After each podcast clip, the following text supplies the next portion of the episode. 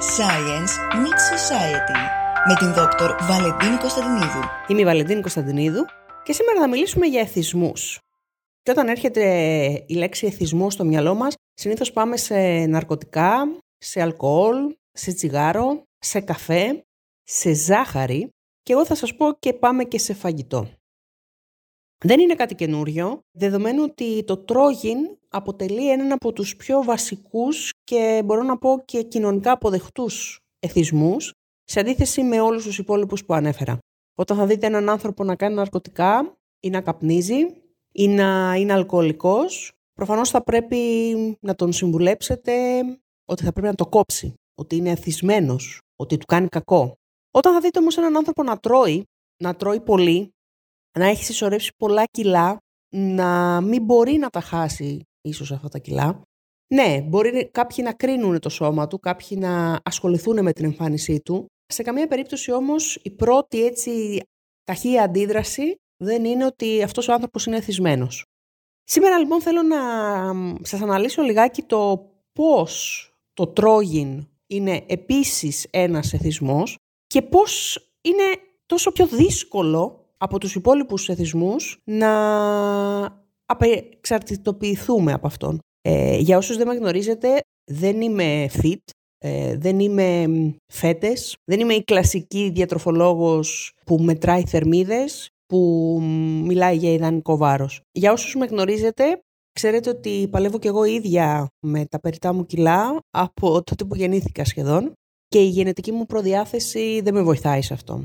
Παρ' όλα αυτά, από όλες τις τελευταίες έρευνες και τις σπουδές μου την τελευταία 20 ετία, πλέον μπορώ και βοηθάω κόσμο ε, και τον εαυτό μου πιστεύω ε, σε κάποιο σημείο να αντιληφθεί αρχικά το πρόβλημα, το οποίο είναι το νούμερο ένα, η αρχή, να γνωρίσει δηλαδή το πρόβλημα, να το αποδεχθεί, το οποίο είναι το νούμερο δύο, να δράσει και να αξιολογήσει τους διαφορετικούς τρόπους δράσης, το οποίο είναι το νούμερο 3, και να συντηρήσει αυτή τη βελτίωση στην διατροφική του συμπεριφορά. Γιατί σας κάνω τώρα λίγο αυτή την εισαγωγή; Γιατί το τρόγιν, όπως είπα και στην αρχή, είναι ο πιο κοινωνικά ανεχτός εθισμός στον άνθρωπο. Και είναι και αρκετά δύσκολη απεξάρτηση από το τρόγιν για τον απλούστατο λόγο το ότι δεν χρειάζεται, δεν πρέπει να σταματήσουμε να τρώμε. Όπως για παράδειγμα πρέπει να σταματήσουμε να καπνίζουμε ή πρέπει να σταματήσουμε το αλκοόλ αν είμαστε αλκοολικοί. Το φαγητό δεν μπορούμε να το σταματήσουμε. Κατά επέκταση δεν πρέπει να το σταματήσουμε. Ο έλεγχος λοιπόν του φαγητού είναι αυτό το οποίο κάνει αυτόν τον εθισμό από τους πιο δύσκολους να απεξαρτητοποιηθούμε. Σε ένα προηγούμενο podcast, το Science Meets Society πάλι εδώ, μίλησα για τον εθισμό στη ζάχαρη. Και ανέλησα λιγάκι πώς η γλυκόζη, το μόρο της γλυκόζης, είναι αυτό το οποίο ουσιαστικά μας εθίζει. Σήμερα θέλω λιγάκι να σας ε, μιλήσω για το ευρύτερο νευρικό μας σύστημα, τον προμετωπιαίο φλοιό του εγκεφάλου μας συγκεκριμένα. Πρόκειται για μια υπερδομή στον εγκέφαλό μας που ελέγχει τις γνωστικές μας λειτουργίες, τη συμπεριφορά μας και αυτός ο προμετωπιαίος φλοιός σβήνει απενεργοποιείται αν θέλετε, κατεβάζει ρολά όταν ερωτευόμαστε και όταν πίνουμε αλκοόλ. Είναι σαν να παρετείται, μπορούμε να το πούμε κάπως έτσι. Το ίδιο ακριβώς συμβαίνει και με τη ζάχαρη και με το μόριο της γλυκόζης. Νευρολογικά λοιπόν είναι πάρα πολύ βασικό να γνωρίζουμε ότι το συμπαθητικό και το παρασυμπαθητικό μας νευρικό σύστημα, που είναι τα δύο αδελφάκια, το ένα ενεργοποιείται για να μας κρατήσει σε εγρήγορση ε, παράγοντας κορτιζόλη, αυτό είναι το συμπαθητικό νευρικό σύστημα, και το άλλο ενεργοποιείται για να μας κρατήσει σε ηρεμία και είναι αυτό το οποίο μειώνει την κορτιζόλη. Η κορτιζόλη, το έχω ξαναναφέρει, είναι η κλασική μας ορμόνη του στρες, έτσι, την οποία την τσεκάρουμε πάρα πολλές φορές και είναι και πηγή δυσκολίας απώλειας βάρους σε πάρα πολλά άτομα. Γιατί μας ενδιαφέρει να γνωρίζουμε όμως λιγάκι πώς λειτουργεί ο εγκέφαλός μας σε αυτό το κομμάτι; Γιατί όταν είμαι εθισμένος στο φαγητό, δεν σημαίνει ότι κάνω απαραίτητα υπερφαγικά επεισόδια, δεν σημαίνει ότι τρώω απαραίτητα υπερβολικές ποσότητες. Σημαίνει όμως ότι έχω συνδυάσει το φαγητό, το τρόγιν, με το παρασυμπαθητικό μου σύστημα λοιπόν, με τον προμετωπιαίο μου φλοιό λοιπόν, που σημαίνει ότι το έχω συνδυάσει με μια κατάσταση ηρεμίας, ανταμοιβής, ικανοποίησης. Η έκκληση ντοπαμίνης τώρα, η οποία συμβαίνει ταυτόχρονα δίνει αυτά τα σημάδια στο νευρικό μας σύστημα, αυτές τις ε, οδηγίες αν θέλετε μέσω των νευροδιαβιβαστών που του λένε ότι ξέρεις τι, είσαι καλά, είσαι ικανοποιημένος, τα έχεις καταφέρει, μπράβο, επιβράβευση,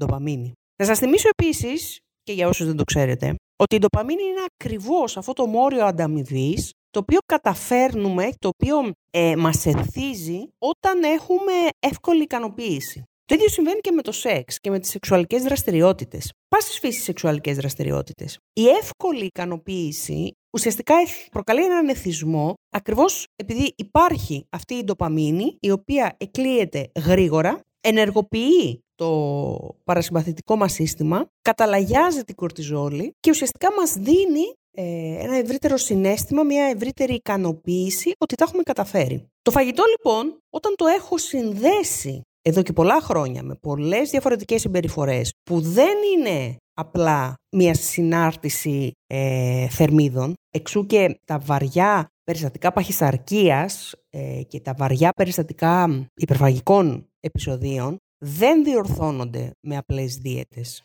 στα άτομα τα οποία παρακολουθώ και τα οποία έχουν καταφέρει να ξεπεράσουν και να ξεφύγουν από αυτές τις καταστάσεις, το γνωρίζουν πάρα πολύ καλά. Το coaching, το food coaching συγκεκριμένα, το οποίο εφαρμόζω εγώ σαν μεθοδολογία, είναι ακριβώς αυτό το οποίο θα μας βοηθήσει να δούμε το πρόβλημα ολιστικά. Και μόνο ότι δεν μου αρέσει αυτή η λέξη ολιστικά, γιατί στα ελληνικά έχει χρησιμοποιηθεί έτσι με πολύ λάθους τρόπους. Ουσιαστικά είναι μια 360 μοίρες προσέγγιση του όλων του σώματός μας δηλαδή, της συμπεριφοράς μας, των πεπιθήσεων, των αντιλήψεων, όλων αυτών των πραγμάτων που μας κινητοποιούν και μας δίνουν κίνητρο να κάνουμε αυτά τα οποία κάνουμε και σε συγκεκριμένη περίπτωση να τρώμε. Για κάποιο λόγο έχουμε συνδέσει το φαγητό με ικανοποίηση. Για κάποιο λόγο έχουμε συνδέσει αυτή την ντοπαμίνη, την έκκληση της ντοπαμίνης στη γρήγορη με ανταμοιβή. Για κάποιο λόγο επιλέγουμε να συνεχίσουμε αυτόν τον εθισμό στο τρόγι και δεν επιλέγουμε την απεξάρτηση. Η απεξάρτηση από το τρόγιν Καταρχάς, δεν μπορεί να γίνει μέσα σε ένα μήνα. Δεν μπορεί να γίνει με μια δίαιτα, με θερμίδες, με το να χάσω 5 κιλά. Είναι μια διαδικασία που απαιτεί εμπλοκή του ατόμου, ενεργή εμπλοκή, απαιτεί διάθεση να στεναχωρηθεί λιγάκι, γιατί θα έρθει αντιμέτωπο με συμπεριφορές, με πεπιθήσεις, με αντιλήψεις που σας είπα και πριν, που μέχρι πρότινος ουσιαστικά είχαν φορμάρει, είχαν καθορίσει όλη του τη συμπεριφορά και τώρα απλά θα συνειδητοποιήσει συνειδητά τι διατροφικές συνήθειες έχει και πόσο αυτές οι διατροφικές σου συνήθειες τον βοηθάνε, την βοηθάνε να πάει παρακάτω. Είναι πολύ βασικό να έχουμε υπόψη μας ότι το τρόγιν σε σχέση με όλους τους άλλους εθισμούς ε, είναι ο πιο δύσκολος. Γιατί δεν μπορούμε να κόψουμε το φαγητό. Σας το είπα και στην αρχή, δεν είναι ένας εθισμός που πρέπει να κόψουμε κάτι. Εξού και οι δίαιτες που κόβουν κάτι, που στερούνται δηλαδή θρεπτικά συστατικά ή, ή διάφορα τρόφιμα, αποτυγχάνουν. Και όταν μιλάμε για πρόβλημα ε, από το φαγητό, δεν μιλάμε για τα 2, 3, 4, 5 κιλά που πιθανόν κάποιος να πήρε το Πάσχα, τα Χριστούγεννα, το καλοκαίρι και θέλει να τα χάσει. Έτσι. Μην, μην έχουμε παρερμηνίες. Δεν μιλάμε για αυτού του είδους τα κιλά. Μιλάμε για κιλά τα οποία έχουν κάτσει πολλά χρόνια. Μιλάμε για άτομα τα οποία έχουν δυσκολευτεί, παιδεύονται, στεναχωριούνται, έχουν περάσει από πολλές προσπάθειες και έχουν απογοητευτεί, διότι αυτό το οποίο δεν έχουν κάνει είναι να ελέγξουν όλο αυτό το στρες και όλη αυτή την νευρολογική αντίδραση που έχουν ασυνείδητα στο φαγητό. Όταν λοιπόν μπαίνουμε στη διαδικασία να το διορθώσουμε, να κάνουμε αυτού του είδους την απεξάρτηση εντός εισαγωγικών, το food coaching, η μεθοδολογία, πάει και ενεργοποιεί τα τρία α, τα οποία αναφέρω εγώ στο coaching, την αντίληψη, την αναγνώριση και την ανάπτυξη. Την αντίληψη του ποιο είναι το πρόβλημά μου, δηλαδή το πώς έχω συνδέσει εγώ το τρόγιν. Του να αναγνωρίσω ότι όχι μόνο αυτό είναι πρόβλημα, αλλά το ότι συνοδεύεται και από άλλες προβληματικές συμπεριφορές μου και να είμαι έτοιμος ή έτοιμη να το αλλάξω και την ανάπτυξη εκείνων των δεξιοτήτων, εκείνων των ικανοτήτων, εκείνων των συμπεριφορών που θα με πάνε από τις παλιές συμπεριφορές στις νέες. Σε όλη αυτή τη διαδικασία λοιπόν χρειάζομαι χρόνο, χρειάζομαι υποστήριξη, χρειάζομαι δουλειά με τον εαυτό μου, ναι, Προφανώς χρειάζομαι και διορθωτικές κινήσεις γιατί πάρα πολλά από τα άτομα τα οποία έρχονται με εθισμό στο φαγητό, είτε με υπερφαγικά επεισόδια, είτε με συναισθηματικό φαγητό, είτε με απλά πολλά κιλά και με προβλήματα παχυσαρκίας, που εδώ να σας κάνω μια παρένθεση, αυτά τα πολλά κιλά της παχυσαρκίας το έχω ξαναπεί και στο παρελθόν και σε διάφορα άλλα βιντεάκια στο TikTok. Για όσους δεν το γνωρίζετε υπάρχει και TikTok με βιντεάκια για τα σχετικά θέματα. Το έχω ξαναπεί λοιπόν ότι η παχυσαρκία κατά βάση είναι προβληματική συμπεριφορά. Είναι μια ασθένεια συμπεριφοράς. Ε, εξελίσσεται σιγά σιγά, τα κιλά τα παίρνουμε ένα-ένα. Κατ' επέκταση ένα-ένα θα τα χάσουμε, δεν μπορούμε να τα χάσουμε μαζικά, μαζεμένα. Και εκεί έρχεται η φρενίτιδα και ο πανικός όταν το άτομο συνειδητοποιεί πλέον ότι έχει προβλήματα υγείας ή ότι έχει διάφορα θέματα να λύσει που δεν μπορεί πλέον μόνο του και που πρέπει να μπει σε δραστικές λύσεις. Αυτό όμως είναι ένα κομμάτι άλλου podcast, θα το συζητήσουμε και θα το αναλύσουμε σε, άλλη, σε άλλο επεισόδιο. Να επανέλθω λοιπόν στον εθισμό του τρόγιν. Θέλω να θυμάστε ότι η ντοπαμίνη αυτή, η οποία ενεργοποιείται με την ικανοποίηση, με τη γρήγορη ικανοποίηση που λαμβάνουμε από το φαγητό, από τη ζάχαρη, από το αλκοόλ, από το τσιγάρο, από τα ναρκωτικά, από την καφεΐνη επίσης. Υπάρχει πάρα πολλοί κόσμος που είναι θυσμένος στην καφεΐνη.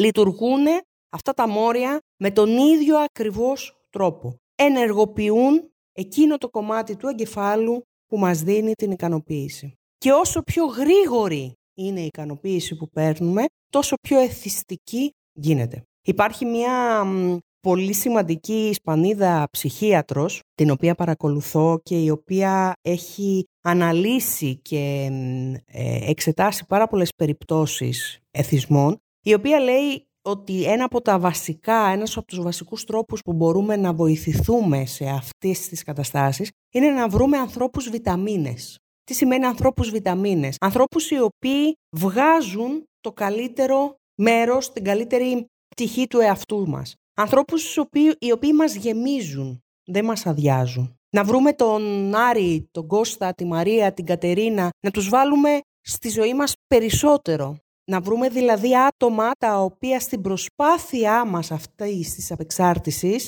να μας κάνουν να αισθανθούμε καλύτερα. Είναι ένα από τα βήματα τα οποία δουλεύουμε, αλλά πολύ πολύ πολύ σημαντικό. Γιατί θέλω να θυμάστε και κάτι άλλο. Το τρόγιν είναι ένας εθισμός συλλογικός. Είμαστε κοινωνικά όντα. Τρώμε όλοι μαζί, τρώμε καθιστή, τρώμε σε τραπέζια, τρώμε με παρέα, τρώμε στην οικογένεια. Είναι πολύ λίγα τα άτομα που τρώνε μόνα τους και όταν ξεκινάμε να τρώμε μόνοι μας, ξεκινάνε και τα διάφορα προβλήματα. Που σημαίνει ότι τα άτομα με τα οποία κοινωνικοποιούμαστε, τρώμε μαζί, έχουμε συνηθίσει, έχουμε συνδέσει αυτή μας τη συμπεριφορά, είναι πολύ βασικό να είναι άτομα, άνθρωποι, βιταμίνες. Δεν θα αναλύσω παραπάνω, θα ήθελα όμως να μου στείλετε ερωτήσεις, θα ήθελα να μου στείλετε απορίες, θα ήθελα να μου στείλετε τη δικιά σας περίπτωση. Κάποιο σκηνικό, κάτι τέλος πάντων το οποίο θα μπορούσατε να συνδέσετε κι εσείς ότι αυτό το άτομο έχει πρόβλημα εθισμού, έχει πρόβλημα εθισμού τρόγιν. Μπορεί να μην καπνίζει, να μην πίνει, να μην παίρνει ναρκωτικά, να μην είναι εθισμένο σε άλλες ουσίες, αλλά είναι εθισμένο στο φαγητό. Είμαι η Βαλεντίνη Κωνσταντινίδου και αυτό ήταν άλλο ένα επεισόδιο του podcast μας Science Meets Society. Μπορείτε να με ακούτε στο TikTok, στο Instagram, στο Facebook, εδώ στο Spotify, σε οποιαδήποτε πλατφόρμα. Θα χαρώ να ακούσω τις ερωτήσεις σας και μέχρι την επόμενη φορά να σας προσέχετε. Science Meets Society με την δόκτωρ Βαλεντίνη Κωνσταντινίδου.